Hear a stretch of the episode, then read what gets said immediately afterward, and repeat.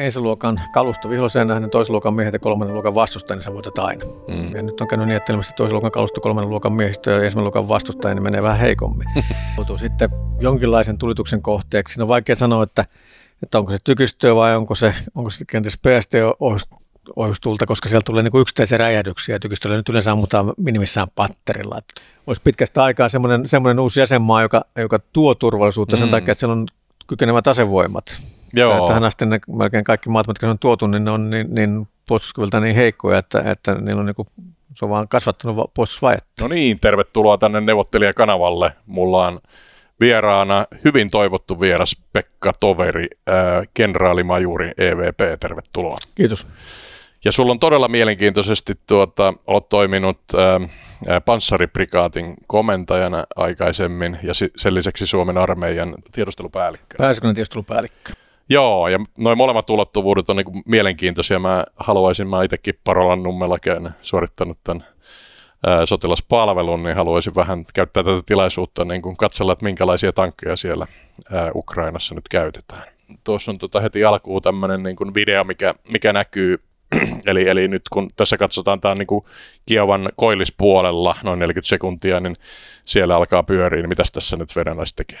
Joo, siellä on ilmeisesti ainakin pataljonan taisteluosasto etenemässä kohti Kiovaa, joutui tulen alle ja sitten suppuuntui siihen tielle. Siinä niin näkee, että siellä oli, siellä oli yksi taisteluvaunukomppania, siinä on yksi BMP-kalustolla varustettu moottorityölkäväkikomppania ja toinen PTR-82 ilmeisesti varustettu moottorijalkaväkikomppania, ja ne ajaa aivan kasaan sinne keskelle, keskelle sitä, sitä asuskeskusta, joutuu sitten jonkinlaisen tulituksen kohteeksi. Siinä on vaikea sanoa, että, että onko se tykistöä vai onko se, onko se kenties PST ohjustulta, koska siellä tulee niin yksittäisiä räjähdyksiä. Tykistöllä nyt yleensä ammutaan minimissään patterilla, että tulisi vähintään neljä, neljä granaattia kerralla, mutta joka tapauksessa sitten sieltä häntä kopien välistä tosiaan lähdetään pois jätetään pari palavaa vaunua taakse. Ja just se, että, että kun pitäisi olla tieto siitä, että ollaan ilmauhan alla. Bayraktarit on toiminut alueella. Ää, Ukrainan ilmavoimat on edelleenkin pystynyt tekemään yksittäisiä rynnäköitä Su-25-kalustolle. Niin, että ajetaan koneet kasaan tuolla tavalla, kun se on kuitenkin moottoroitu jalkaväkeä, sulla olisi mahdollisuus niin kuin jalkauttaa ne, suojata sivusta, että siinä tietenkin on aina vaara, että kun on rakennuksia, että siellä onkin joku PST-partio olemassa, mutta pystyy niin kuin suojaamaan itsensä ja levittämään kalustoa.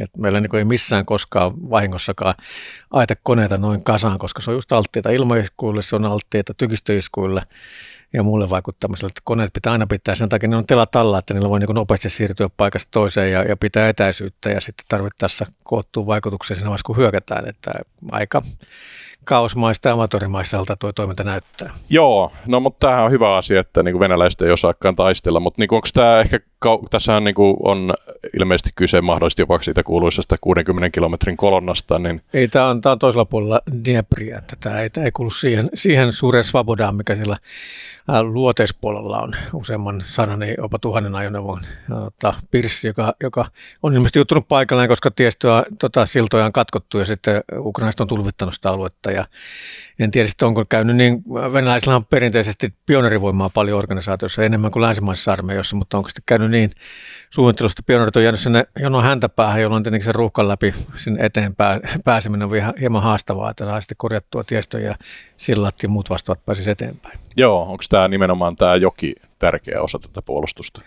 No Dnieprihän hal- halkaisee koko, koko Ukraina, se on niin kuin sinänsä, sinänsä niin kuin merkittävä, merkittävä paikka, jossa voidaan, niin kuin, totta kai puolustelu on aina etu, kun, kun on vesistöistä toiselle, joka joutuu sen tulen alla ylittämään, antaa paremmat edellytykset puolustaa. Joo. No nyt voitaisiin niin miettiä, että tota, siis venäläisten käyttää tämmöistä T-tyyppinimeä tankeista, mistä se tulee. Tank. niin, ja sitten siinä on vuosiluku, onko se suunnitteluvuosi? No se vähän vaihtelee. vaihtelee. Yleensä se on joku, joku sen mallin käyttöönottoon liittyvä, liittyvä vuosiluku kyllä. Joo, ja mun oletus, että nyt ne olisi aika korkeita ne lukuja tai jopa taas pieniä, kun on uusin, uusin tankkityyppi, mikä on suunniteltu no. tämä T14 Armata, mutta että ne olisi niin kuin vähintään jotain tämmöisiä T90, mitä sieltä tulisi, mutta onko tämä todellisuus näin? Ei, siis kyllähän Venäjän pääkalustona on T72, että eri, jota on modernisoitu uusimmat värit on T72P3 tai itse asiassa jo muutama nelonenkin on ollut ja 3M versiot, mutta tota, niin kun näyttää näkyy, niin tuolla on näkynyt myös niitä vanhempia versioita. Joo, ja sitten taas Ukraina on ollut sitten Neuvostoliiton aikana, mitä Putin ilmeisesti haluaa takaisin, niin mm. toiminut myös ö, panssarivaunujen tuotantopaikkana, niin siellä on ilmeisesti tämä, tämä T64B on niin aika laajasti käytössä. Joo, ja siitä sitten on tietenkin tehty uudempia versioita ja modernisoitu niitä vanhempia, vanhempaa kalustoa. Joo, mutta tämä kuulostaa todella niin kuin vanhalta vuosiluvulta, ja vaikka kuinka modernisesti, toimiko tämä tankeissa näin? Että... No ei se nyt ihan, että eihän se ter- teräshappane kauhean nopeasti, että jos niitä vaan päivitään pidetään yllä. Että kannattaa muistaa, että Leopardien, Leopard 2 kehittäminen oltiin 70-luvun loppupuolella ja ne tuli palveluskäyttöön laajempaan palveluskäyttöön 80-luvulla. Ja edelleen ne pyörii pitkin maailmaa Euroopan yleisin taistelupanssarivaunu ja niitä on päivitetty, ylläpidetty. Niin tota, kyllä se on edelleen ihan täysin kurantti vaunu. Joo, voisikin itse asiassa hypätä, mennään noihin ilma-aseisiin ja panssaripuolustukseen ää, sitten sen jälkeen, mutta vertailla nyt, kun mä sanoin tämän niin T-14 Armata ja sitten taas Suomen tämä saksalainen Leopardi 2A6 on ilmeisesti, niin tuota, olisiko tämä tämmöinen niin kuin panssaritaistelu, jota voitaisiin nähdä Ukrainassa tai jossain muualla sun mielestä? No siinä on se ongelma, että T-14 sitä ei ole niin operatiivisessa käytössä missään vielä, että sehän on semmoinen Äh, uskaltaisin sanoa, että se on vähän tämmöinen Putinin, Putinin ihmeasekategoria menevä här, härpäkkä, että, että on otettu vaunu, sen sen se on torni, torni to, tota, miehistö on siellä rungossa ja torni on automaattisesti kau, kauko käytetään. Se nyt on konsepti, jota amerikkalaiset 60-luvun loppupuolella jo tutkiskeli, että voitaisiinko tämmöinen tehdä. Se teknologia, mitä siinä käytetään, kaikki aseistus, muut vastaavat, hyvin pitkälle samaa, siis semmoista teknologiaa, joka ei ole ollut olemassa, se on vain jo paketoitu uudestaan. Tämä Afganit aktiivinen suojajärjestelmä, millä torjutaan ohjuksia ja muita laukauksia, niin ne 80-luvun lopulla ne Afganistanissa testasi sitä vastaavalaista Zor-nimistä järjestelmää. Eli ei se niin oikeastaan mitään muuta kauhean uutta tuotu, sitten se on paketoitu ää, kauhean hypetys päälle, ilmoitan sellaisia suorituskykyjä, mitä nyt ei ihan taatusti tapahdu, että kun siinä on, siinä on muun muassa, muun muassa tutkajärjestelmät, jotka havaitsee 60, jopa 100 kilometrin asti kymmeniä lentäviä maaleja yhtä aikaa ja höpö, höpö, höpö. Ei, ei sellaista prosessointivoimaa varmasti siinä koneessa ole, että se pystyisi, ja taitaa olla fyysisesti mahdotontakin niillä, niillä antenneilla saada tämmöisiä tuloksia aikaiseksi. Paljon, paljon, paljon ihan turhaa höpinää. Ei se, se, tota, jos se saataisiin toimimaan, toimimaan, niin kyllähän tuolla Arolla varmaan olisi, voisi ehkä pärjätäkin, mutta siinä on jo pelkästään se, että, että kolme vaunumiestä istuu rinna, rinnakkain siellä, siellä rungossa, niin se tilannekuvan saaminen, että sulla on niin kuin järkevä tilannekuva siitä, tilanne, miten ympäristö tapahtuu, niin kamerajärjestelmät pitäisi olla ehkä vähän kehittyneempiä kuin heillä on. Esimerkiksi länsimaissa on jo on Googlesit ja, ja se vaununjohtaja ihan samalla kuin F-35 hävittäjässä, niin, niin sä voit katsoa ympärillä, kat, sen panssarin läpi niin kuin saumattomasti. On se tilannekuva vähän erilainen kuin että sä tuotat jotain näyttöä edessä ja yrität katsoa sitä, missä oikealla tai vasemmalla tapahtuu jotain. Eli tota, äh, paljon hypätystä, vähän, vähän villoja. No sit voisi tätä Leopardia vähän niin kuin katsoa, laitetaan vaikka tässä niin kuin video, kun se pyörii tässä Suomen maastossa, niin tuota, äh, sitä on kehitetty, sieltä löytyy siis nämä tuota, äh, videokapasiteetit ja tietysti laserohjaukset ja onko aktiivipanssarit käytössä? Ei ole, ei ole. Siis meillähän on 2A6, joka on tota, lisäpanssaroitu torniin, on pantu lisäsuojaa, on se 55 kalibrin mittainen kanuuna, että se lähtönopeus on vähän parempi ja saadaan vähän lisää nuolelle, nuolelle nopeutta. Ja, ja tota, sitten on parannettu, johtajalla on tota, vaka, vakautettu lämpökamera sillä tornin päällä, että se 360 että voit paremmin valvoa ympäristöä ja niin edespäin tämmöisiä. Mutta edelleen ihan hyvä, hyvä kurantti, kurantti vaunu. Ja tota, nythän siitä on sitten maailmalla tulossa kovasti puskata jo A7-versiotakin, joka, jossa on taas edelleenkin kehitetty eteenpäin sitä. Joo. Se, se täytyy sanoa saksalaisille, että saksalaisten, kun, saksalaisten kunniaksi, että, että niin 72 ja, ja, ja tota Leopard ne ovat, kakkoset, ne ovat vähän niin saman aikakauden tuotteita, mutta saksalaiset kun kehitti sen vaunun, niin siinä oli se modernisointipotentiaali oli olemassansa paljon parempi. Se on isompi vaunu, sitä on, siinä on helpompi tehdä muutostöitä, sen moottoritehot on paremmat ja niin edespäin. Että T7 kakkosta, kun se on jo pelkästään fyysisesti niin ahdas vaunu, että sinne kun sitten lisätään jotain lisänäyttöjä ja sitä on niin kuin tuolla, tuolla sosiaalisessa mediassa niin venäläiset vaunumiehet arvostellut kovasti, että, että se on, niin kuin, se on tosi huono työskennellä siellä, kun se on niin ahdas ja, ja tota, ei ole eri, miten venäläis, Venäjällä ei taida olla sanaa ergonomia, että se on niin hankala, hankala toimia siellä, että se väsyttää nopeasti.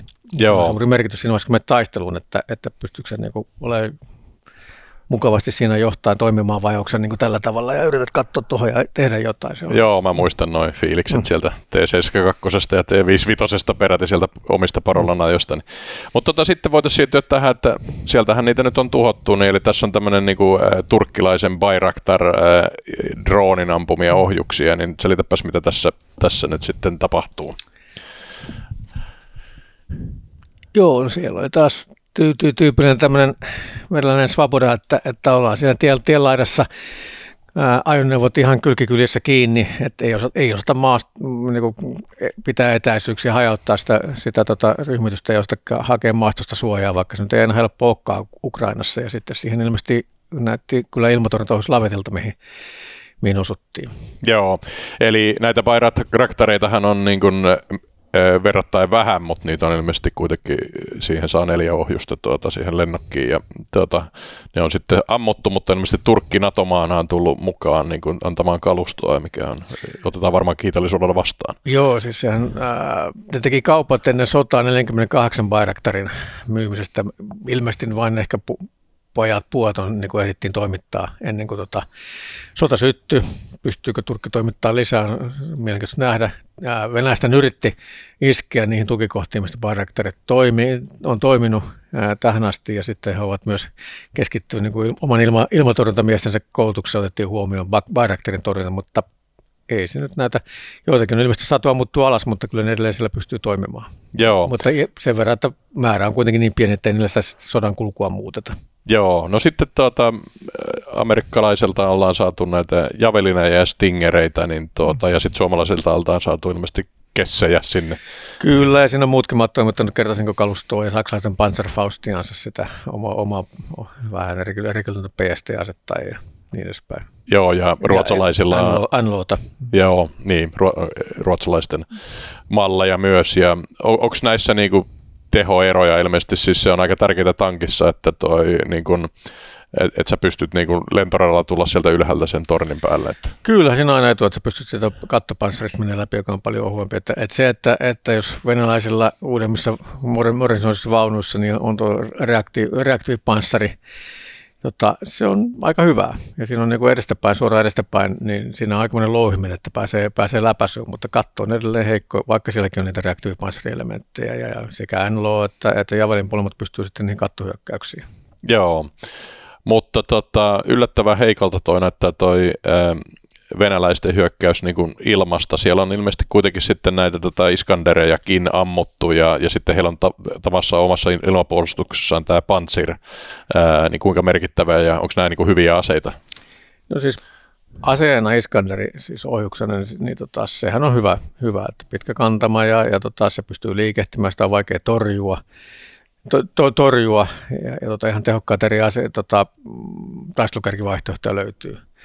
Mutta tota, sitten kun se ohjusten ampuminen ei ole, niin kuin, se ei riitä, mm. että sulla, sulla pitää olla maalittamisprosessi kunnossa, sun pitää kyetä rauhan aikana maa, löytää ne maalit, sun pitää tuntea se vastapuolen järjestelmä niin hyvin, että sä tiedät, mihin sä vaikutat. Että jos sä yrität lama, lamauttaa lentokenttää, niin tota, amerikkalaisten kokemukset, kun sä ammut 40, 40 tomahaukkia lentokentällä niin lentotukikohtaan, niin se on viikon kuluttua edelleen jo taas toimintavalmiina, että, että pitää löytää ne, ne kohdat, missä saat eniten vaikutusta. Ja, ja tota, sitten sulla pitää olla kyky ää, ensinnäkin ennen juuri ennen iskua tarkistaa, että se, siellä niin on jotain toimintaa, että sä et ammu niin tyhjälle kentälle tai tyhjää maaliin tai harhamaaliin, niin sulla pitää olla kyky sen iskun jälkeen tarkistaa, että tehdä PDA, eli Battle Damage Assessment, katsoa, että sä oot saanut sen vaikutuksen, pitääkö se uusia ja niin edespäin. Ja, ja tota, tähän tarvitaan melkoinen sensoriverkko, jota venäläisillä ilmeisestikään ei ole. Siinä tarvitaan koulutusta, joka nyt ei näytä olevan viimeisen päälle, päälle niille ja niin edespäin. Plus tarvitaan sitä aika paljon niitä ohjuksia venäläisten pitkän kantaman ohjusvarastot on aika pienet verrattuna, verrattuna amerikkalaisiin, että ne on tähän mennessä ampunut eräiden arvioiden mukaan, amerikkalaisten ilmoitusten mukaan vähän yli 700, ja tietyt arviot sanoo, että heillä olisi noin 2000. Ja mä en jaksa uskoa, että ne niin kuin puolta, niin, puolta enempää rupeaa ampumaan Ukrainaan, koska ne kuitenkin pitää olla vähän reserviä siltä varalta, että jotain tapahtuu ja heidän teollisuutensa ei pysty niin kuin korvaavia tuottaa saman tapaa kuin Amerikassa. Joo. Niin käytännössä nyt tämä kahden viikon hulinalla nyt on varmaan vahinkoa saatu aikaiseksi, jotain varikkoja on tuhottu ja muuta vastaavaa, mutta ei sillä nyt ole pystytty lamauttamaan Ukraina ilmapuolustusta, ei sen ilmavoimaa, ei sen johtamista, eikä näköjään sen huoltoakaan, että ei se nyt ole niin kuin, Veden armeija ei ole Amerikan armeija. No tämähän on riemastuttavaa. Nyt voisi vähän miettiä, että kun ne kuitenkin kuukausia sitten tätä suunnitteli ja tavallaan monen rintaman sodalla tuli ja varmaan Putinin fantasiassa taisi ollut jonkinlainen niin kuin salamasota. Että niin kuin yksi, yksi aalto oli, niin kuin heillä oli jo Krimi, tavallaan niin kuin vahva etelähyökkäys, joka oikeastaan se näyttää menevän niin kuin eniten läpi. Ja sitten tietysti itä, itä, eli nämä Luhansk ja Donbassin alueelta tavallaan päässyt ja sitten tavallaan sitä Kiovaa on lähty sieltä tuota pohjoisesta vetää, niin tota, näetkö näissä siis ainakin se kuuluisa 60 kilometrin kolonna, niin jotenkin viittaisi, että siellä olisi rosputta tai niin kuin keliolosuhteet jotenkin selittäisi tätä menestystä myös? No joo, tota, mä aikana ennen, ennen kuin tämä revohka alkoi, niin mä arvioin, että, että tota, jos, jos kaikki riippuu siitä, että poliittinen johto antaa tehtävän sotilaille. Ja sitten sotilaat tekee tilanteen arvioin ja sitten ne päättää, että miten tämä homma tehdään niin, että se poliittisen johdon vaatimukset täyttyy. No ilmeisesti poliittisen johdon tilanteen arvioissakin niin aivan väärä kuva siitä, että mikä se vastustaja on, jolloin sotilaallekin on ollut ihan väärä tilannekuva annettuna ehkä, että mitä mennään. Ja, ja, ja, jos arvio on, että, että tota, Ukrainan johto pakenee ensimmäisellä lentokoneella Amerikkaa, asevoimat ei taistele, kansalaiset seuraa vierestä, niin silloin voi mennä syvillä tavoitteilla, se on niin kuin miehitystehtävä. Sitten jos arvio on, että johto pysyy siellä ja kannustaa kansalaisia, asevoimat taistelee sitkeästi ja kansa tukee, sitten kannattaisi mennä ehkä vähän matalammin tavoittein. Ja nyt niin lähdettiin sen optimistisen kuvan mukaan, jonka takia siellä nyt parhaillaan sitten päitä putoaa siellä tiedusteluorganisaatioissa Venäjällä ja, ja täysin väärällä tilannekuvalla. Ja sitten yritettiin apinoida amerikkalaisten sodankäyntiä Irakissa. Tämä on ihan niin kuin toisinto Irak, Irak 2003, että mm, tässä ilman ilma-asettaja. Joo, tässä istuu is, iskuilla lamautetaan se vastustajan ilmapuolustus ja ilmavoimat johtaminen, huolto ja sitten selkeän mennään panssari, panssarijoukolla häikäilemättömästi ajetaan suoraan kohteeseen, niin kuin Jenkähän teki silloin äh, Bakrasissa 2003 tämmöisiä että, että pataljona ja prikaatin tota, taisteluosastoilla ajettiin pääteitä pitkin suoraan, suoraan tota, Bagdadin keskustaan ja taistelut lakkas siihen. Ja, ja näin ruvettiin tekemään ja, ja tota, tulokset on sitten nähtävissä, että kun se semmoisia pataljan taisteluosastoja heitetään sinne syvälle, syvälle ja ukrainaiset sitten rupeaa niitä tekemään ylläköitä vasemmalta oikealta, ei ole tukea, tukea tulossa, huolto ei pelaa. Ja, ja tässä niin kuin tämä on niin tössitty niin monella tasolla, että, mm. että sitä voisi kirjoittaa vaikka kirjaa jo, jo tässä vaiheessa, vaikka ei ole kaikkea, kaikkea kuvaa siitä, että mitä on tapahtunut, mutta hyvä, hyvä esimerkki on huolto. Että siellä on paljon tietoa, että huolto ei ole pelannut vaunuja on, aivan, vaunuja on hylätty sen takia, että, että tota, polttoaine on loppunut. Ää, porukat ryöstelee paikallisia ruokakauppoja, kun niillä ei ole ruokaa, tai sitten on taistelumunannokset, jotka on 20 vuotta vanhoja. Ja, ja tota, Venäjän asevoimien huolto perustuu rautateihin. Ja, ja tota, niin pyörä, pyöräkuljetuskalusto on paljon vähemmän kuin länsimaisissa organisaatioissa, niin kantavuus on paljon pienempi, semmoinen venäläinen prikaati ehkä hyökkää 90 kilometriä mm. ilman huoltotäydennyksiä. Sen takia niillä on rautatiejoukot, melkein 30 000 sotilaan joukot, jotka pystyy korjaamaan ja jopa rautateitä. Huolto tulee rautateissä. No nyt sitten, kun, kun ei pystytty valtaamaan, valtaamaan näitä yhdellä parissa yössä näitä asuskeskuksia, niin kuin Harkovaa ja muut, niin edespäin, niin päätettiin kiertää. Teoriassa ihan hyvä idea, mutta siinä on se ongelma, että kun ne kaikki rautatiet menee niin asuskeskusten läpi, Har- Harkova esimerkiksi on merkittävä rautatieliikenteen solmukohta, niin se huolto ei tullut sitten perässä. Ja nyt sitten, niitä, sitten tässä yritetään puhdistaa niitä, niitä asuskeskuksia, että saataisiin se ra- huolto, huoltokuntoon. Niin tätä on niin vähän ei, se ei ole mennyt oikein putkeen. Tosiaan etelässä, etelässä on mennyt paremmin osin siitä, että siellä rautatieverkko ei ole sillä tavalla me isoin asuskeskusten läpi, plus että heillä on merenherruus, niin he pystyvät sitten paremmin, ehkä jopa meritsekin sitä huoltoa, huoltoa hoitamaan. Joo, tuohon merenherrukseen voisi tarttua, että tavallaan niin tuntuisi, että sitä Odessaa lähettäisiin niin maihin nousua vetään mm. sillä kunnon no, normandityyliin, mutta tota, sitä ei ole kuitenkaan näkynyt, niin no, onko sekin joku rävellys? No siinä on taas se vanha juttu, että että kun se, tässä oli vähän ennen, ennen kuin tämä sota alkoi, se kauhea hypätys siitä, että tällä neljästä kuuteen venäläistä mainosalusta liikkuu Itämerellä. So what? Se on neljästä kuuteen taistelua mainosalusta, jossa on ehkä merialkaavikeen sisällä ja vähän, vähän ajoneuvoja. Eh, jotta sä voit tehdä semmoisen maihinnusoperaation, niin sulla pitää ilmaherruus siellä, sulla pitää jatkuva ilmatulituki, sulla pitää olla taisteluosasto, pinta joka eristää sen, sen alueen ja antaa sulle tulitukea ja niin edespäin. Ja toinenkin poras tulossa. Jos sä heität, kyllähän vaikka Gotlantiin voisi heittää, heittää niillä, niillä mainosaluksilla pari pataljoonaa, mutta ne tapetaan sinne parissa päivässä, jos sitä kaikkea muuta on. Niin täällä, täällä on vähän sama juttu siellä etelässä, että toki niillä on siellä useita pataljonia merijalkaväkeä vapaana ja niillä on kuljetuskykyä, kuljetuskykyä niille, mutta ei niillä ole semmoista iso pintataistelua näitä oleva, joka pystyisi, niin kuin, että he pystyisi, ja, ja sitä ilmatulitukea, että he pystyisivät hyökkäämään niin puolustulun rannalle. Mm. Että he ei varmaan uskalla edes yrittää sitä. Todennäköisesti sitten, jos ne pääsee sieltä Mykolaivin kaupun kaupungista eteenpäin hyökkäämään kohti Odessaa ja ehkä jopa sieltä Transnistrian suunnasta, mistä niillä on pari pataljan, pataljan taisteluosastoa, niin tota, mm. siihen yhteydessä voitaisiin sinne Odessan itäpuolella on aika edullisia rantoja ilmeisestikin, näin olen kuullut kerrottavan, jolle voitaisiin sitten yrittää maihinnos, mutta esimerkiksi suoraan Odessaan ei missään nimessä se on puolustettu paikka ja sinne kävisi huonosti. Joo, ja aika hidasta se on sieltä Herso, Hersoninkin val, valtaus sit siinä, että tota toi, kyllä niin kuin tuskallista, mutta onko tämä nyt ihan niin kuin, tavallaan suomalaisen kannalta riemastuttava amatöörishow sekä maassa, merellä että ilmassa vai onko tässä niin kuin jotain niin kuin pelastettavaa no, niin Putinin kunniasta? No mä sanoisin, että, että, että heidän niin kuin, ei, nyt, ei nyt ihan eh, heti kannata julistaa, että, että, mm. että Venäjän armeijan Savialla oli pyörivä, pyörivä jättiläinen. Että tota, heidän suuri virhe ongelma on ollut se poliittinen johto, joka on antanut käytännössä mahdottoman tehtävän niillä resursseilla, mitä on niin asevoimille. Ja asevoimat on sitten yrittänyt lähteä väärillä perusteilla. Kukaan ei uskaltanut sanoa Putinille ilmeisestikään, että ei, ei me voida mennä noin syville tavoitteilla, että tulee pataan. Niin sitten on lähdetty tekemään mahdoton tehtävää. Jos ne olisivat noudattaneet omia ohjesääntöjä ja taistelun niin kuin Venäjän armeija, parhaimmillaan taistelee, niin olisi mennyt paljon paremmin. Mm. Keskityttiin jonkun sitovat hyökkäykset eri puolilta, sidottu sitä puolustajaa selkeä, selkeä painopiste, missä voima, voima ja tulenkäytön kesk, tota, keskittäminen ja se tuli juuri liikkeelle ja sitten syville, voitaisiin mennä syvemmällekin tavoitteella, että samalla huol, pitää huoli siitä, että huolto tulee perässä, mutta mm. näin ei tehty. Nyt lähdettiin miehittämään, hyökättiin kolmesta ilmansuunnasta, lukuisia eri reittejä, ei ollut mitään painopistettä, sitten käy niin. Joo, no miten tätä miettii, siis Suomi nyt on onneksi näin, niin pitänyt tuota, ää, armeijan vahvuuden niin kuin tuota, ja reservin korkeana, mutta siis eikö tässä vaiheessa tämä 200 000 ihmistä, mitä, sotilasta, mitkä on heitetty, niin on pääasiassa ammattiarmeijaa. Eli onko, löytyykö sieltä sitten nostoväestö tuota, niin kuin toinen aalto?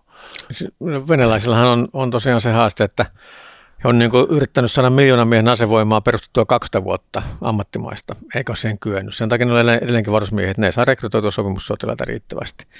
Eli, eli valtaosa ja maavoimien vahvuus oli se alta 300 000, jos mä nyt oikein, oikein muistan. Niin tota, kyllä niillä selkeästi on, on, on, haasteita, että siellä nyt on merelle lähtenyt mukaan 75 prosenttia heidän, heidän niin operatiivista voimistaan taisteluosastoista on keskitetty sinne Ukrainaan. Siinä ei niin enää kauheasti ole lisää tuolta kaukoidesta roudattavissa väkeä. Varusmiehiä ei enää voi käyttää, kun, kun se paljastuu, että niitä oli sinne pako, pako, lainvastaisesti lähetet, laitettu, koska Venäjässä on laki, joka sanoo, että varusmiehiä ei saa käyttää taistelutehtäviä. Ja, ja tota, sitten heillä ei ole kunnon liikekannalpanojärjestelmää. Että siellä on niin useamman vuoden ajan on yritetty kehittää semmoista jotain sopimusreserviläisjärjestelmää, mutta tota, vaikka on miljoonien miesten teoreettinen reservi, niin ei ole kunnon liikekannallepanon järjestelmää, jossa ne saataisiin jo uusia joukkoja muodostettua. Että eräiden tietojen mukaan mä jossain näin avoimista tietolähteistä, se olisi niin 3000 reserviläistä kutsuttu palvelukseen. Ei, ei mitään, että perustetaan taisteluosastoja tai edes prikaateja, vaan, tai, tai prikaateja, vaan että ilmeisesti on tarkoitus sitten vain yksittäisenä reserviläisenä täydentämään niitä ta- joukko, joukolle tuleita tappioita.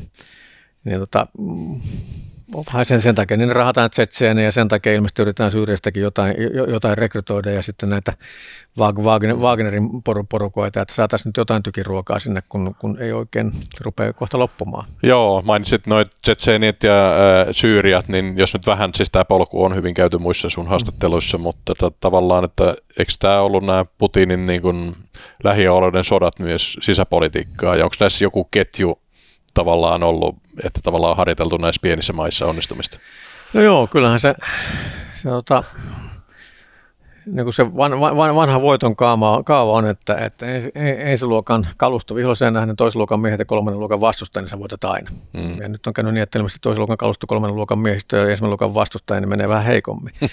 ja, ja tota, se illuusio, siis ne on, venäläiset on selkeästi, kun se krimi meni niin hyvin kuin se meni. Mm. Se oli mm. erittäin ammattitaitoisesti tehty, mutta toisaalta ei sillä ole mitään vastarintaakaan, koska ne oli, he, he, he oli jo krimillä, heillä oli iso mm. tukikohta siellä ne, ne kaikki pääosa niistä komentajista, jotka siellä oli, oli niin kuin ukrainalaisista, ne oli venäläismielisiä, ne ei ollut mitään vastarintaa, niin sitten tuli ehkä vähän väärä kuva heille. Ruvettiin halveksimaan ukrainalaisia, eihän näistä ole mihinkään, joka on sinänsä erikoista, että ne on kuitenkin kahdeksan vuotta jatkanut taistelua heitä vastaan. Että ei niin kuin ole hiffattu, että kyllä nämä osaa taistellakin. Mm. Sitten joku Syyria, niin tota, se on just, että, että siellä on niin tiettyjä osia, osia on käytetty, osoitettu voimaa, siellä on ammuttu kale, jostain kaukasu, anteeksi, Kaspianmereltä on ammuttu kalibrohjuksia maaleihin Syyriassa ja on osoitettu, että meillä on niin samanlaista kykyä kuin amerikkalaisilla. Ilmavoimat on käyttänyt vähän täsmäaseita ja, ja, ja tullut sellainen kuva, että, että ilmavoimillakin on kyvykkyyksiä, mutta se on, niin kuin, se on illuusiota osittain, mm. että ei, ei, ei se, että saa lähetä kahdesta neljän konetta pudottaa rautapommeja äh, sairaalaan jossain Aleppossa, missä ei ole minkäänlaista ilmatorjuntaa, niin ei se ole ilmaoperaatio. Mm. Se on sotarikos.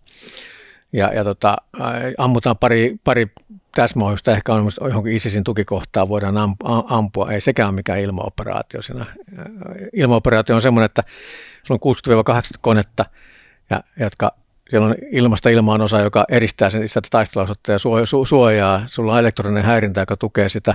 Sulla on, se on SEAT-koneet, jotka lamauttaa vihollisen ilmapuolustuksen. Sitten silloin on ilmasta maahankoneet, jotka menee tuhoon ja tutka, tutka, tutkakoneista, että kaikkea tätä, tätä tota, johdetaan. Länsi, länsimaiset ilmavoimat, meidän ilmavoimat mukaan lukien siinä joukossa, niin harjoittelee tämmöisiä hommia. Ne on ilmaoperaatioita. Mm. Nämä, ja on nähty Ukrainassa selkeästi, että ei, ei Venäjän ilmavoimat pysty tekemään, osaa tehdä ilmaoperaatioita. Joo, no sitten tämä totaalinen sota Tsetseeniassa ja siis Syyriassakin, niin osittain sitten aika, aika sumelematta pistettiin niin kokonaisia kaupunkien, kaupungin osia ainakin mm. niin siviiliuhreista välittämättä pihalle. Niin oliko tämä niin kuin Putinin mielestä voitto, jota voisi niin kuin soveltaa ehkä täällä sitten Ukrainassakin? No ei siis siellä Krosni, puolen miljoonaa asukkaan kaupunki, sehän muutti, niin kuin, no, kyllä nyt kiviä, kiviä jäi kiven päälle, mutta käytännössä koko kaupunki tuhottiin. Joo. Kymmeniä tuhansia ihmisiä kuoli. Ja, ja tota, nyt tässä niin näyttää, että tämä, kun, kun ei ole mitään muuta keinoa. Ei ole hyvin koulutettua jalkaväkeä, asutuskeskustaistelun koulutettua jälkeenväkeä, joka voisi tunkeutua sinne asutuskeskukseen, puolustettuun asutuskeskukseen taistellen, niin sitten käytetään sitä, mitä osataan. Eli, eli tuodaan sitä tykistöä, raskasta rakennehettämistä ja ruvetaan sitten kortteli kerrallaan ampumaan sitä paikkaa rikki, kunnes vastapuoli ymmärtää antautua.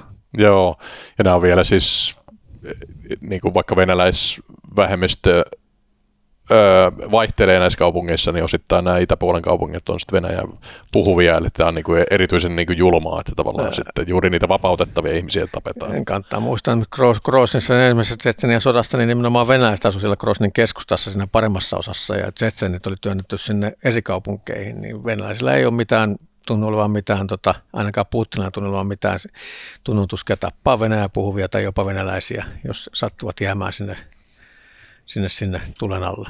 Joo, mutta siis vähän kylmästi ajateltuna, niin tähän Suomen kannalta hyvä, että sieltä tota, meidän lähialueiden niin kuin Venäjä uhkaa jauhetaan alas koko ajan. Tietysti niin kuin, inhimillinen tragedia tietysti Ukrainan puolelta, mutta niin kuin, onko tässä niin kuin, syntymässä niin kuin, sotilaspoliittinen tyhjiä täällä meidän lähialueella, kun kaikki materiaali ja miehet viedään sinne kuolemaan? No kyllähän nämä lähialueen varuskunnat on tyhjennetty kaikista operatiivisista joukoista. Ja, ja tässä on tämä just tämä, niin tämä nauret, naurettavuus, tämä, tämä piirretty Venäjän narratiivi, mitä kerrotaan, kerrotaan omalle kansalle, että NATO, NATO hyökkää, valmistelee hyökkäystä meitä vastaan. Sitten kuitenkin kaikki, kaikki, kaikki muut rajat tyhjennetään, että voidaan hakea Ukrainakin. Hyvin tiedetään, että ei NATO lähde mihinkään hyökkäämään ja, ja, ja tota, se vale, valehtelun määrä ja sitten kun omat kansalaiset jostain käsit, no ei nyt mikään, kannattaa muistaa, että Stalin oli äärimmäisen suosittu, vaikka tappoi 20 miljoonaa venäläistä, niin tota, vähän sama juttu, että sitten kaikki usko, uskotaan, mutta tota, kyllähän tämä, tämä syö Venäjän sotilaista voimaa, se on, niinku, se on niinku positiivista meidän turvallisuuden kannalta, mutta toisaalta kannattaa muistaa, että semmoista armeijat, jotka ottaa nokilleen, niin on niinku vaarallisempia, koska ne niinku oppii niistä asioista niin saksalaiset ensimmäisen maailmansodan jälkeen totesi, että ei tämä, miten me käydään sota, niin tämä ei pelitä. Ja sitten ne aktiivisesti kehitti sen sotien välisen ajan tota, panssariasetteja ja sodankäyntiä yleensä operatiivisella tasolla. Ja sitten pesi aika pahasti sitten kaikki muut siinä sodan alkuvaiheessa, kun ne oli, ja taas länsivallat oli niin kuin, että no mehän voitettiin sota, ei tässä tarvitse mitään kehittää, että mennään, sam- mennään samoilla, niin tässä on vähän sama juttu, että että jos nyt Venäjä tässä pahasti saa nokille ja, ja Putin sitten ei päästä eroon, niin tota, ne todennäköisesti aika paljon tekee aika merkittäviä toimenpiteitä parantaakseen sitä, että seuraavalla kerralla menisi, menisi vähän paremmin. Ja, ja seuraavalla kerralla Putin tuskin uskoo yhtä sinisilmäisesti ää, FSP ja muiden antamia raportteja siitä, miten helppo se vastustaja sattuu olemaan, on, niin kuka sitten valitaankaan siis vastustajaksi. Joo, tai Putinin seuraaja todennäköisesti, mutta joo mainitsit Naton, niin tässähän on äh, tämän Zelenskin äh, taktiikka on ollut tietysti hänellä on niin kuin täydellinen ilmaherruus tässä viestintäpuolella, että Ukraina saa kaikkien sympatien ja syystäkin ja, ja tavallaan venäläiset on korkeintaan pärjännyt omiensa joukossa, jos sielläkään. Ja tavallaan tämä propaganda on mennyt todella huonosti ja esimerkiksi tämä Z-kirjaan, niin kuin, ymmärrätkö yhtään, että mitä järkeä siinä nyt on? Että no, siis, nämä ovat merkintöjä. Ihan niin kuin, siis, niitä on käytetty toisessa maailmansodassakin käytettiin paljon, kun Normandian mainonnus tehtiin, niin, niin maalattiin lentokoneisiin selkeät merkinnät, että, että oma ilmatorjuntaa ymmärtää, että ei ammuta, ja, am, ammuta omia. Ja täällä kun on paljon samaa kalustoa, samantyyppistä kalustoa, kuin ukrainalaisilla, niin tota, niillähän, niillähän on eri merkintöjä, eri, eri kansalliskartiokulla on oma merkintänsä ja erikoisuuksilla omat merkintänsä ja niin edespäin. Että ne on semmoisia operaatio, operaatioon liittyviä kalustomerkintöjä, tunnistusmerkkejä. Joo, mutta sitten tämä on tavallaan, tavallaan tämä niin kuin Venäjän äh, Z näkee jotain tämmöisiä vähän niin kuin melkein äh, hakaristi äh, tuota, äh, merkintöjä, että tavallaan jotkut urheilijat vaikka käyttävät tätä Zetaa sitten tota, osoittaakseni äh, tukea, tukea Putinille, niin mun mielestä se on vaan niin kuin aika tökörää tämä propaganda, että tavallaan jopa tämä niin kuin Venäjän propaganda se on mun mielestä ollut aika heikko tässä. Joo, se on, se on kyllä yllättävää, kun miettii, että miten ne, miten ne on niin kuin viimeiset kymmenen vuotta pyörittänyt länsimaita, ää, pannut somen sekaisin ja pannut länsimaista toistensa kurkkua ja kaikkea muuta vastaavaa. Nyt ne ottaa niin kuin näin pasti takkiin tällä puolella. Se on, se on pieni yllätys. Joo. Tota, NATOa voisi miettiä, että Zelenski siis eh, on toki saanut nyt sitä tukea ja rahallista ja jopa niin kuin Suomelta niin kuin aseita ja, ja siis ihan merkittäviä aseita, ilmeisesti nämä toimii nämä, nämä tota, länsimaiset aseet tosi hyvin siinä puolustussodassa, mutta tota, alakynnässä ollaan noin niin kuin teknisesti kuitenkin, ettei tämä nyt vielä niin kuin, ää, voitettu sotaa Ukrainan kannalta Joo, niin, niin siinä sitten Zelenski on yrittänyt sitten tuota, provosoida mun mielestä niin kuin Naton ää, antamaan niin kuin lento ää, tota, kieltoalueen, mutta eikö tämä käytännössä sitten olisi niin kuin Naton pitäisi sitten myös niin kuin enforcata sitä, eli, eli tota, ei tämä vaan mikään ilmoitusasia, se edut niin kuin ihan kal- kalustolla sitten niin kuin lenteleen siellä ja ottaa kontaktia tarvittaessa. Natohan pystyy helposti toteuttamaan sen, mutta se olisi, se olisi samalla sotatoimi. Ja sitten kun maa, jolla on melkein 6000 ydinkärkeä, joista vajat 2000 on operatiivisessa valmiudessa, niin sota, se ei välttämättä ole semmoinen, mitä NATO haluaa tehdä. Joo, mutta onko tämä, niin kuin Zelenski varmaan tietää tämän, mutta se toistelee sitä koko ajan, niin onko siinä joku, joku niin kuin, onko se vain sympatiaa, että halutaan? No kyllä, hän nyt haluaa, haluaa varmaan saada niin kuin läns, lä, lä, länsimainen omatuntoa kolkuttaa siitä, että hänen kansansa täällä täällä sikana teurastettiin, tapetaan ja tehdään semmoisia sotarikoksia, että ei mitään rajaa. Ja länsimaat on vaan siellä, että tästä on tätä materiaalia, mutta eipä paljon muuta uskalleta tehdä. Mm. Ja toi jotenkin ilma-ase, siis tavallaan jopa se, että Puola ei saa viedä mikejään sinne, niin sekin tuntuu vähän oudolta, että, että luulisi, että pistää junaa vaan ja sinne rajalle ja lentäkää sitten. Niin. Mutta tässä on joku, joku niin kuin tässä ilmayliherruuden niin kuin rikkomisessa tai, tai siis sen ilmatilan niin kuin koskemisessa, niin joku siinä tökkii Natossa selvästi. No en mä tiedä siinä, kai just pohditaan sitä hyvin tarkkaan sitä, että, että mikä on se kynnys, miten pitkälle me voidaan mennä ilman, että voivat mennä ilman, että, että tota, ylitetään sitä sodankäyntikynnystä. Joo. Luuletko, että on niin kuin, tulee johtoa, tulee siis tavallaan semmoista tiedusteluaputyyppistä. Ihan työtä. varmasti, ihan Joo. varmasti, että, että, että ukrainaisilla on varmaan paljon parempi tilannekuva siitä, että missä venäläiset pyörii kuin päinvastoin. Joo. Joka tietenkin on suuri arvosta ja tärkeää, tärkeää, tärkeää tukea, koska silloin sä voit käyttää sitä omaa, omaa vähän siihen joukkoon niin paremmin, kun sä tiedät, mitä vastustaja tekee. Joo. No sitten voisi näitä muita, Venäjällä on muutama liittolainen, musta tuntui silloin, kun se sota alkoi 24. päivä helmikuuta, että siis siellä on tota, Valko-Venäjä kohta niin veljeskansana mm. siellä hyökkäämässä, mutta eipä ne oikein uskaltanut. Että luuletko, että tota, Velko-Venäjä välttää tämän niin sodan osapuolen niin kohtalon? Siinä mä voin uskoa, että, että tota, Luhatsenkolla niin on, on, varmaan joka aamu niin, tota, lakanat märät, kun on siellä hikoillut ja pyörinyt, että, että miten tästä selvisi pihalle, koska heillä on kuitenkin noin 50 000 miehen asevoimat. Ja tässä vaiheessa Venäjä, Venäjä kyllä varmaan mielellään ottaisi lisävoimaa käyttöön. Mutta on kuitenkin varusmiesarmeija, ja, ja tota, ne, siellä on ollut tiettyjä niin kuin tietoja, on ollut hajatietoja, ei, ihan vahvistettuja, mutta kuitenkin, että, että olisi ollut kieltäytymisiä, ero, eroamisia upserikunnassa ja muuta vastaavaa. Että ilmeisesti he ei voi luottaa siihen, että jos he käskee porukan rajasta yli, että ne lähtisi. Että heillä on tiettyjä erikoisjoukkoja ja muutamia muuta joukkoja, jotka on niin ammattisotilaita, mutta on aika pienet verrattuna siihen kokonaisvoimaan, niin jota, ja niin kuin sanottu, paine kasvaa, ja kasvaa varmaan päivä päivältä, että mielenkiintoista nähdä, miten se menee. Mäkin oletin, että, että he, he tota, osallistuisivat, mutta Joo, ja nyt nämä pakotteet itse asiassa on ollut paljon tehokkaampia myös, mitä mä luulin, että mm. tavallaan tässähän niin kuin, ei silloin kun Krimi allattiin, niin tapahtunut kovin merkittävää, että vähän oligarkkia kiusattiin, mutta se oli siinä. Joo.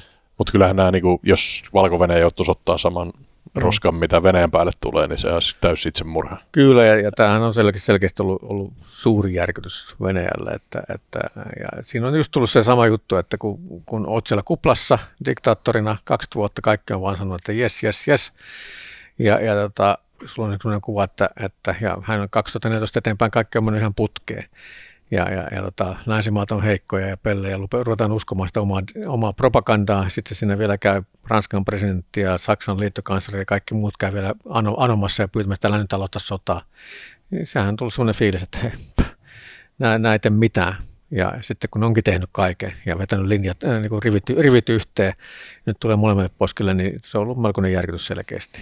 Ja, Joo. ja, ja sitä hyvä, huvin kuvaa se, että että melkein puolet sotakassasta, niin valuuttavarannosta, ne oli länsi, länsi, länsimaissa joukkovelkakirjoissa muissa vastaavissa, nyt se on menetetty. Mm. Ja, niin tota, osoittaa, että siellä nyt ei ihan niin viimeisen paljon ollut suunniteltu tätä juttua. Joo, mainitsit tuon Putinin sisäpiirin, niin minkälainen niin kuin, tuota, maatuskanukke tuota, rakennelma tämä on, eikö siellä ole tämmöisiä termejä kuin oligarkkien lisäksi tota, silovikit ja, ja muut, niin minkä, miten se tavallaan toimii se aparaattus sillä Putinin ympärillä?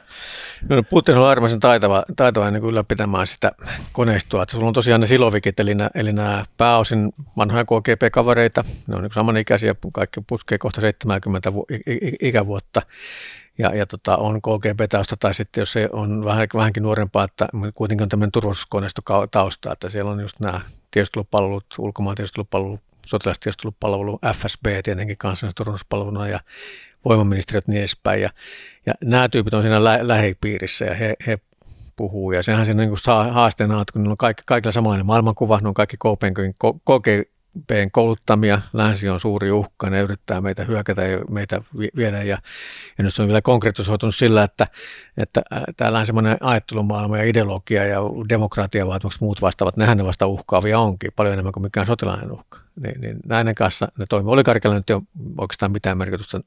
He on saanut rahansa Putinin luvalla ja, ja he tietää, että Putin voi heitä koska tahansa heittää heidät vankilaan ja ottaa ne rahat pois. Niin sen takia, sen takia ne, ne on niin kuin hiljaa, muutama on aika rohkeasti kyllä tuominut sodan, joka osoittaa sitä, että miten paljon heihin iskee, iskee nämä sanktiot, mutta tota, se Silovikki-porukka siinä sen asian hoitaa ja se on niin se just mielenkiintoinen, että mitä tulee tapahtumaan siinä porukassa, koska heillä on, heillä on kuitenkin tänä päivänä paljon menetettävää. Kaikista on tullut monimiljonäärejä, koska kaikki, sehän on maailman, yksi maailman, maailman korruptoituneimmista maista, niin, niin tota, ja mitä korkeammassa olet hierarkiassa, sitä enemmän sä voit varastaa, niin kaikilla on 10 miljoonien omaisuus niin tota, heillä on paljon menetettävää, jos tämä niin rupeaa menemään tosi huonosti.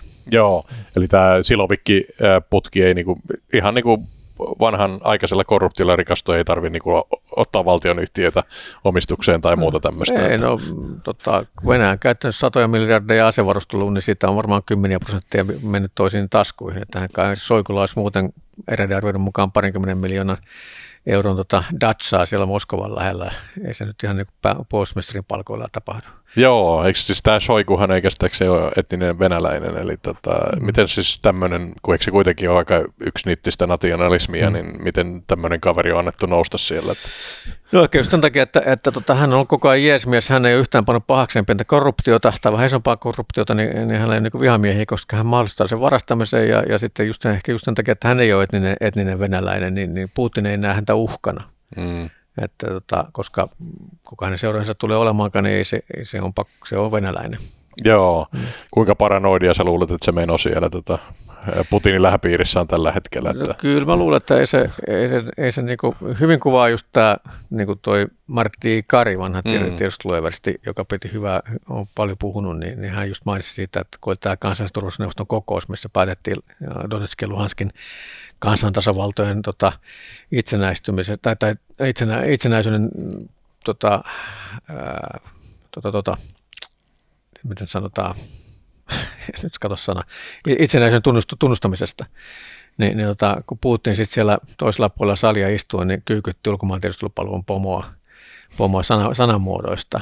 Ja, ja, hän on yksi niistä neljästä lähimmästä avustajasta, joiden kanssa asioista keskustellaan. Mm. Se julkisti kansallisessa TV, tv sitä yhtä tärkeimpää apulaista. Joka vielä puhuu totta, että niin. lähdetään niin kuin vallattamaan Ukrainaa. No eikö, ei hän puhu, puhu vaan siitä, että, että pitäisi, se ei liittynyt vielä siihen, mutta, ah, jaa, okay. kuitenkin niin ota, se kuvaa sitä, että edes lähimmät avustajat ei oikein tiedä, mitä Putin ajattelee.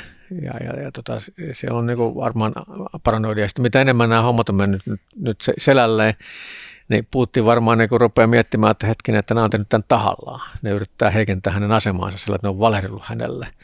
Niin päätä tulee putoamaan ja ilmapiiri siellä, siellä Kremlin kokouksessa on varmaan hieman, mm, ei nyt niin vapautunut. Joo. No sitten voisi vielä tässä mennä tähän tota, NATO-tilanteeseen. Itse on NATO-myönteinen ja näkisin tässä nyt niin kuin positiivisen mahdollisuuden, kun sitä äh, Venäjän sotilaista uhkaa on niin kuin sidotaan ja tuhotaan tällä hetkellä mm. hyvin aktiivisesti, niin tuota mennä, mennä sitten NATOon ilman turvatakuita tai, tai sitten niiden semmoisten kanssa, mitä siellä on otettavissa. Mm. Ja EU-laki on nyt pientä turvallisuusulottuvuutta, jota voisi hyödyntää tässä niin kuin hakemusaikana – USAlta käytiin selvästi niin kuin jonkinlaista keskustelua käymään, että mm. niin kuin löytyisikö, niin tuota, onko tämä mun teoria niin kuin mahdollinen, että sinne vaan NATOon ja otetaan se riski siitä niin kuin hakuprosessin aikana ää, tapahtuvasta turvallisuusriskistä, joka on nyt pienehkö, kun se kalusto on siellä pois. Niin näetkö sä, että tämä olisi niin kuin tämmöinen nopean skenaarion ratkaisu tähän Suomen turvallisuusvajeeseen? Joo, no tietenkin ta, niin tuntemattomasti todetaan, että hätälämällä ei tule kuin XXX, eli tota, niin. ettei nyt niin kuin, välttämättä kannattaisi niin kuin kauhean hätäisesti lähteä, että vähän pitää sitä asioita miettiä, mutta toisaalta niin kauhean pitkään ei tarvitse miettiä. Tätä nyt on mietitty tässä parikymmentä vuotta, ja, ja, ja kansallista turvallisuuspolitiikkaa pitäisi tehdä niin kuin pitkällä tähtäimellä. Että, tota, että jos nyt sanotaan, että nyt kun tilanne on niin paha, niin katsotaan pari vuoden kuluttua. No, mitä me tiedetään tulevaisuudesta muuta kuin, että me ei tiedetä mitään tulevaisuudesta. Se tilanne voi olla pari, pari vuoden kuluttua vielä paljon pahempi. Ja, ja tota, sitten jossain vaiheessa niin pitäisi se riski ottaa. Ja, ja sitten kuinka suuri tosiaan se riski on, kun, kun Venäjä on täysin kiinni sillä etelässä. Ja tota, turvatakuut on todennäköisesti mahdollista saada prosessin ajaksikin ja niin edespäin. Niin tota, kyllä se niin jossain vaiheessa pitäisi, koska nyt, kun me ollaan, nyt me ollaan tässä harmaalla alueella ja, ja, ja tota, me ollaan oltu sille vuosikymmenen ja nyt tämä vaan jatkuu. Niin jos me joka kerta lykätään, siitä, ly, lykätään sitä päätöksentekoa sen takia, että kun tilanne ei ole sopiva, niin koska se on sopiva. Ei semmoista, että, että, että Venäjän johto ilmoittaa, että joo, menkää millään, olkaa hyvä vaan. niin, niin, niin sitä, sitä saa sitten odottaa. Ja nyt kun tämä rupeaa vaikuttamaan jo meidän investointeihin, että matkailijat ei uskalla tulla Suomeen sen takia, että tuolla on sota, sota ja Suomi on Natossa – niin edespäin. Niin kannattaa vähän miettiä. Ja sitten kun nämä jotkut aina väittää, että no eihän NATO nyt lähde taistelemaan jonkin Baltian takia muuta vastaan. Mitä me on nähty tässä tilanteessa? NATO toimii. Joukkoja mm. virtaa koko ajan sinne, sinne tota, Ukrainan ympärillä oleviin ja Venäjän rajamaissa oleviin tota, NATO-maihin. Ja se on aika selkeä sanasti sanottu, että tuosta kun astut ylitte, niin lätty lätisee. Eli NATO on julkis, selkeästi sanonut, että, että yhtään NATO-maata, yhdenkään NATO-maan aluetta ei kannata loukata ja sinne hyökätä, koska silloin käy huonosti. Se, se on, kannattaisi ymmärtää, mitä se on varmaan 800 miljoonan ihmisen tota, puolustusliitto, maailman, maailman menestyksekkäin puolustusliitto, mitä ikuna on ollut, niin siinä on niin kuin aika iso, iso paine, että se järjestelmä pitää onnistua, koska jos se yhdenkin kerran jättää puolustamatta vaikka kuinka pientä jäsenmaatansa, niin se lakkaa olemasta, koska kukaan mm. ei enää voi luottaa niihin turvatakuisiin. Joo, Totta viides artikla ne. toimii. Tuossa sanoit, että nämä turvatakuut tai mitkä nyt onkaan ne siirtymäajan niin kuin riskiä pienentävät mekanismit, mm. mun mielestä ei, ei siis se on joka tapauksessa tota, jonkinlainen riski, mm. mutta se on ajallisesti melko lyhyt, niin Natossa on kuitenkin 30 jäsentä, niin näkisikö että tässä pitää sitä niin kuin lämmitellä, että pitääkö me esimerkiksi ostella Turkilta bayraktareita niin kuin ylihintaan, että saadaan ne sanomaan kyllä, että miten, onko tämä sun mielestä niin kuin järkevä analyysi, että pitää jokaista 30 NATO-maata vähän niin kuin lämmitellä? No en, en mä nyt ihan, ihan siihen usko, että ehkä ne tärkeimmät NATO-maat on siinä, siinä, siinä niin kuin, että Enkä mä en usko, että turkkilaisethan, mä usko, että niillä mitään kauheasti hammankolossa meitä vastaan on. Joo. Ei, kyllä, se, kyllä sieltä se päätös varmaan tulisi. Totta kai jotkut varmaan miettii tuolla vähän lännempänä, että tässä nyt on maa, jossa on 1300 kilometriä rajaa, että uskaltako ottaa, että sinne voi joutua niin Venäjän kanssa kahnauksiin, mutta toisaalta olisi pitkästä aikaa semmoinen, semmoinen uusi jäsenmaa, joka, joka tuo turvallisuutta mm. sen takia, että siellä on kykenevät asevoimat. Joo. Tähän asti ne melkein kaikki maat, mitkä on tuotu, niin ne on niin, niin puolustuskyvyltä niin heikkoja, että, että niillä on niin kuin, se on vaan kasvattanut puolustusvajetta. Niin, itse asiassa todennäköisesti mä jututin tuota Vesa Kanniasta, niin hän sanoi, että todennäköisesti meille kainosti pyydettäisiin, että voisitteko te niin ottaa päävastuun Baltian puolustamisesta, niin se, mun mielestä se nyt olisi ihan järkevää homma, että kun meillä nyt on niin tota, sitä kalustoa, niin näin varmaan siinä on syytä sitten tehdä. No mä en nyt jaksa uskoa, että meille tuommoista sanottaisiin, koska meillä on aika iso tontti itselläkin puolustettavana, aika, niin. a, a, aika lähellä Pietaria ja Kuolaa, niin tota, mm. kyllä se ei, ei meille niin tule hoita, hoitakaa NATO. Ei, ei meillä ole, niin kuin sanottu, meillä on ihan tarpeeksi se, että me pidetään oma alueemme, niin se, se, se pitää yllä Naton pohjoista sivusta ja suojaa Naton pohjoista sivusta. Tällä hetkellä me tehdään se ilmatteeksi, ilman turvatakuita, joka ei ole mun mielestä kauhean järkevää. Naton jäsenä se on tehdä, mutta tota, ei se, totta kai jos, sä, jos sä rupeat hyökkäämään Baltian maihin, tehdä vaikka ilmahyökkäyksiä, niin, niin tota, kyllä se aika riskaapelia on, jos Suomen ilmavoimat niin kuuluu samaan liittoumaan ja, ja tota, on siellä kapean Suomenlahden toisella puolella. Joo. Itse asiassa sanoit Kuola, niin tätä mä itse ajatellut, että se on se Pietarin käytävä sinne Kaliningradiin, on se niin kuin Venäjän niin kuin tärkeä strateginen ulottuvuus, mm. mutta onko nämä yhtä tärkeitä sitten tämä pohjoinen ulottuvuus? Ehdottomasti, koska Venäjä, Venäjähän on arktinen, ar, arktinen valta, se haluaa olla arktinen suurvalta, se haluaa niin olla dominoiva, sotilaistikin dominoiva valta siellä, se on satsannut paljon sinne arktisella alueelle. Ja Kuola on tietenkin se keskeinen, keskeinen habi, minkä kautta sitä arktista arktista hallitaan. Plus, että siellä on sitten kaksi kolmasosaa ydinsukellusveneistä, eli ydinasetriadin ehkä tärkeimmän osan pääosa, niin ehdottomasti se on tärkeä alue. Joo. Hyvä juttu, niin otetaan nyt vielä sitten, tota, vaikka se on niin spekulatiivinen alue, niin nämä ydinaseet, jos siellä nyt on joidenkin tietojen mukaan termobaarisia aseita jo niin kuin käytetty Ukrainassa, niin tota, ja Iskandereetkin, jotka pystyy tekemään aika kovaa tuhoa niin konventionaalisesti, niin tavallaan sitäkin nyt on siis spekuloitu, että onko tämä tilanne nyt niin epästabiili, että sinne voitaisiin käyttää tota, jopa niin kuin ydinaseita valtiota Ukraina vastaan mm. ydinaseita. Joo, se, mä en, mä en usko siihen. Siis Joo. totta kai hullu on kamala, eihän sitä koskaan tiedä, mitä sillä Putinin päässä, päässä menee, mutta tota, tota, tota, siinä vaiheessa, kun sä tosiaan rupeat, sulla on tietenkin monta, monta pykälää siinä, siinä, että jos mä oikein muistan, niin Venäjän ydinä, ydinäasejoukkojen valmius on neljä eri pykälää, että sitä voidaan niin kiristää sitä valmiutta selkeästi, voit tosiaan tehdä ja joka pykälässä voi uhata, että kohta käytetään, kohta käytetään. Jos, se, jos tota vastapuoli katsoo sen kortit, niin sitten voidaan tehdä se demonstraatio, ammutaan vaikka taktinen ydinase jonnekin vähän asumattomalle alueelle, osoitetaan, että nyt meillä on niin valmius, seuraava tulee Kiovaan. Niin tota, mutta jos sekin kortti katsotaan, tai, tai yleensäkin, että, että käytetään edes siinä niin demonstraation edes uhkaana toisen, toisen alueelle, ydinasettoman valtion alueelle ydinasetta, niin jossa niin tähän asti, tällä hetkellä Putin on pystynyt tekemään Venäjästä paria valtio, niin selkeä se on niin syvällä siellä montussa, että sieltä on niin aika vaikea ryömiä ulos ja uskaltaisin epäillä, että tässä vaiheessa kiinalaisetkin ottaa aika pitkän hajura, hajura on venäläisiä toteaa, että no niin, että länsit ehkä ihan mitä haluatte, haluatte että tätä, tämä, tämä on niin kuin lähtenyt nyt niin sokka irti, että tämän kanssa ei enää voi kannata keskustella.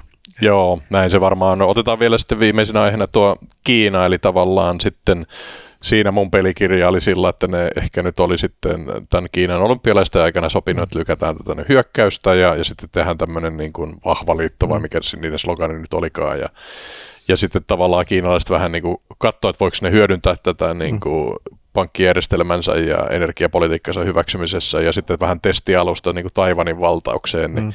oliko nämä tämmöiset ajatukset sunkin mielessä vai, vai niin kuin miten sä näet tämän Kiinan ulottuvuuden ja miten, mitä siellä mietitään tällä hetkellä? No si- siinähän niin kuin, suuri pelko, miksi Jenkeillä on aina, että, että Kiina ja Venäjä löytää vahvan kompuksen, mm. mutta se ei ole niin helppoa. Ää, tota, yksi, yksi asia, että, että mä en usko, että venäläiset luottaa kiinalaiseen täysin, koska ne pelkää niitä sä, sä, voit, sä voit kyykyttää länsimaita, sä voit kyykyttää länsimaisia yhtiöitä, yhtiöitä jotka on Venäjällä ja takavarinoida niiden omaisuutta ja muuta vastaan, mutta sä et voi tehdä niille kiinalaisille yhtiöille samalla tavalla, koska kosto, kosto, kiinalaiset muistaa. Ja, ja kiinalaisilla on kuitenkin vähän vieläkin edelleen hampaan, kyllä kiinalaisilla on myös pitkä muisti. Kyllä ne muistaa, että mitä Mantsuriassa ja muualla tapahtui sotien aikana, että heiltä on viety alueita Neuvostoliiton toimesta, jotka kuuluu itse asiassa heille. Näihinkin asioihin vielä palataan jossain vaiheessa. Niin, niin tota, kyllä se on vähän semmoinen strateginen liittoma, joka on aika löyhä ja, ja jossa, jossa kiinalaiset on niskan päällä ja, ja, tota, mitä, ja varmaan on kattunut, että hyvä, ää, Ukra, tota, länsi, länsi sitoutuu Venäjän kanssa ää, ää, tota, kamppa, kamppailuun, tuo heille, heille enemmän vähän tilaa ja sitten kun, kun tota, länsi lopettaa kaasu- ja öljyvien, öljyn ostamisen Venäjältä pikkuhiljaa, niin tota, me ollaan se asiakas. Me ei vaan makseta läheskään yhtä paljon kovaa hintaa kuin länsi maksaa. Tähänkin asti ne tehdyt energiasopimukset, niin mun käsittääkseni ne on aika heikkoja niin rahallisesti verrattuna siihen, mitä, mitä länsi maksaa jota Venäjän hiili, hiili, hiilivedyistä.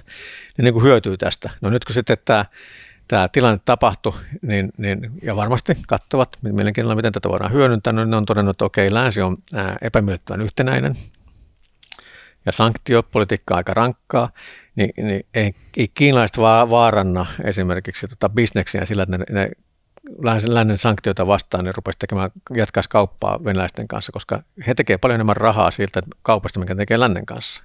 Ei, ei se, se olisi, se olisi rahallisesti todella typerää, typerää ottaa ne lännen sanktiot Venäjän rahan takia, joka on niin vähäistä joten ei sieltä niin kuin, ne ottaa vähän niin kuin, on pakko ottaa rakoja. Nyt sitten mitä raaimmaksi toisaalta menee, mitä enemmän siellä tapetaan siviileitä, niin, niin sitä epämiellyttävämpi kumppani se on, vaikka toistaiseksi nyt on jo, jollain tavalla sille tukea osoitettu ja, ja johon on sanottu, että me ollaan valmiit tässä niin kuin te, olemaan niin kuin varmin neuvotteluosapuolena ja että saataisiin tähän ratkaisu. Että ei, se, ei, ei Kiina heittäydy samaan miekkaan Venäjän kanssa kuin Venäjä nyt on tehnyt. Joo, ei. Ja kiinalainen niin kuin, sisäinen propaganda on niin kuin, vielä pysynyt vähän niin kuin Venäjän puolella, mm, ihan joo. vaan länsimaista kiusatakseen, mutta sekin vähän rakoilee mun joo. mielestä. Ja tässä on se mielenkiintoista, että kun, nyt kun on Venäjän irritautumassa internetistä, että on annettu jo tiettyjä käskyjä, että, että huomiseen mennessä kun pitää, pitäisi olla jo tietyt yhteydet katkaistavissa ja muuta vastaavaa. Että ei jotkut ihmiset on sanonut, että tässä on niin kuin vaara, että ne, ne irtautuu internetissä selkeä, ne käyttää niin kuin hyökkäysalustana. Itse ovat suojassa ja lähtevät tekemään todella, että pahimmassa tapauksessa jopa kaadetaan internetti. Mä en ihan jaksa uskoa siihen, koska jos ne kaataa internetin edes muutamaksi päiväksi, niin taloudelliset tappiot Kiinalle on mittavat. Mm. Ja se on jotain, mä en jaksa uskoa, että kiinalaiset niin kauan hyvällä katsoa sitä, että, että jaha, kiitos, meni meidän bisnekset päin seiniä sen takia, että te päädytte kaataa internetin. Et tota, varmasti jotain kyberia, kybertoimintaa on, mutta kyllä se on rajatumpaa ja kohdennetumpaa, ettei ne varmaan nyt ole semmoista riskiä, että ne ottaa koko maailman vihat niskaansa.